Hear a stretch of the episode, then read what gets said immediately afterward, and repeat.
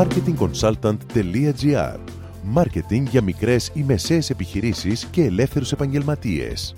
Κάθε εβδομάδα ο σύμβουλος Μάρκετινγκ Θέμης 41 σας προτείνει ιδέες και λύσεις για να αναπτύξετε έξυπνα την επιχείρησή σας. Καλή σας ακρόαση!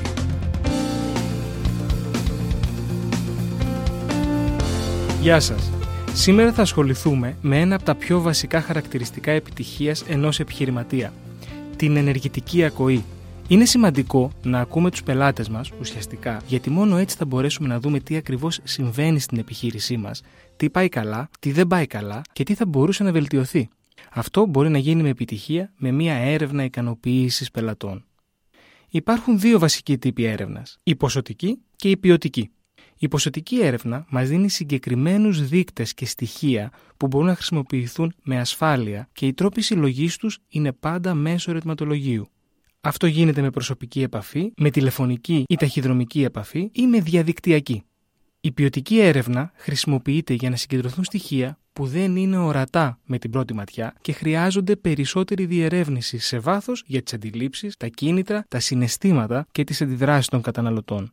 Αντίθετα, οι ποιοτικές έρευνες υλοποιούνται με focus group, προσωπικές συνεντεύξεις σε βάθος, προβολικές τεχνικές και τεχνικές παρατήρηση.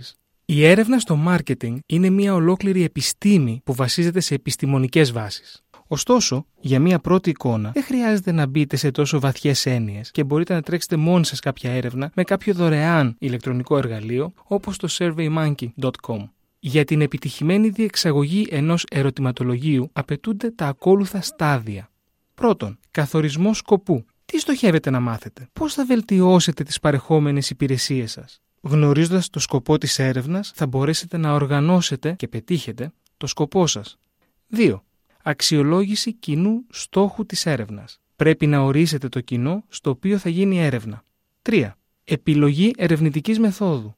Πρέπει να επιλέξετε μεταξύ των διαθέσιμων ερευνητικών μεθόδων για το μέγιστο θεμητό αποτέλεσμα. 4 Συλλογή δεδομένων. Το κρισιμότερο στάδιο, καθώς η συλλογή των δεδομένων πρέπει να γίνει σωστά, καταφέρνοντας να παρακάμψετε τα εμπόδια που μπορεί να σας αλλοιώσουν το αποτέλεσμα. 5. Ανάλυση δεδομένων. Με τα σύγχρονα εργαλεία, η ανάλυση μπορεί να γίνει άμεσα και αυτόματα. Μην ξεχνάτε να συγκρίνετε απαντήσεις και να τις αναλύετε βαθύτερα. 6. Αξιοποίηση αποτελεσμάτων.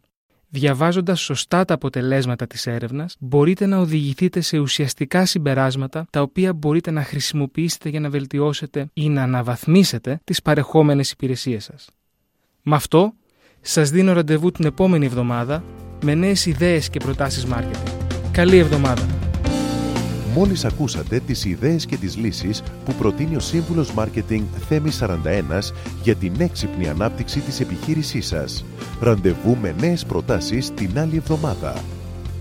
marketingconsultant.gr Μάρκετινγκ για μικρές ή μεσαίες επιχειρήσεις και ελεύθερους επαγγελματίες.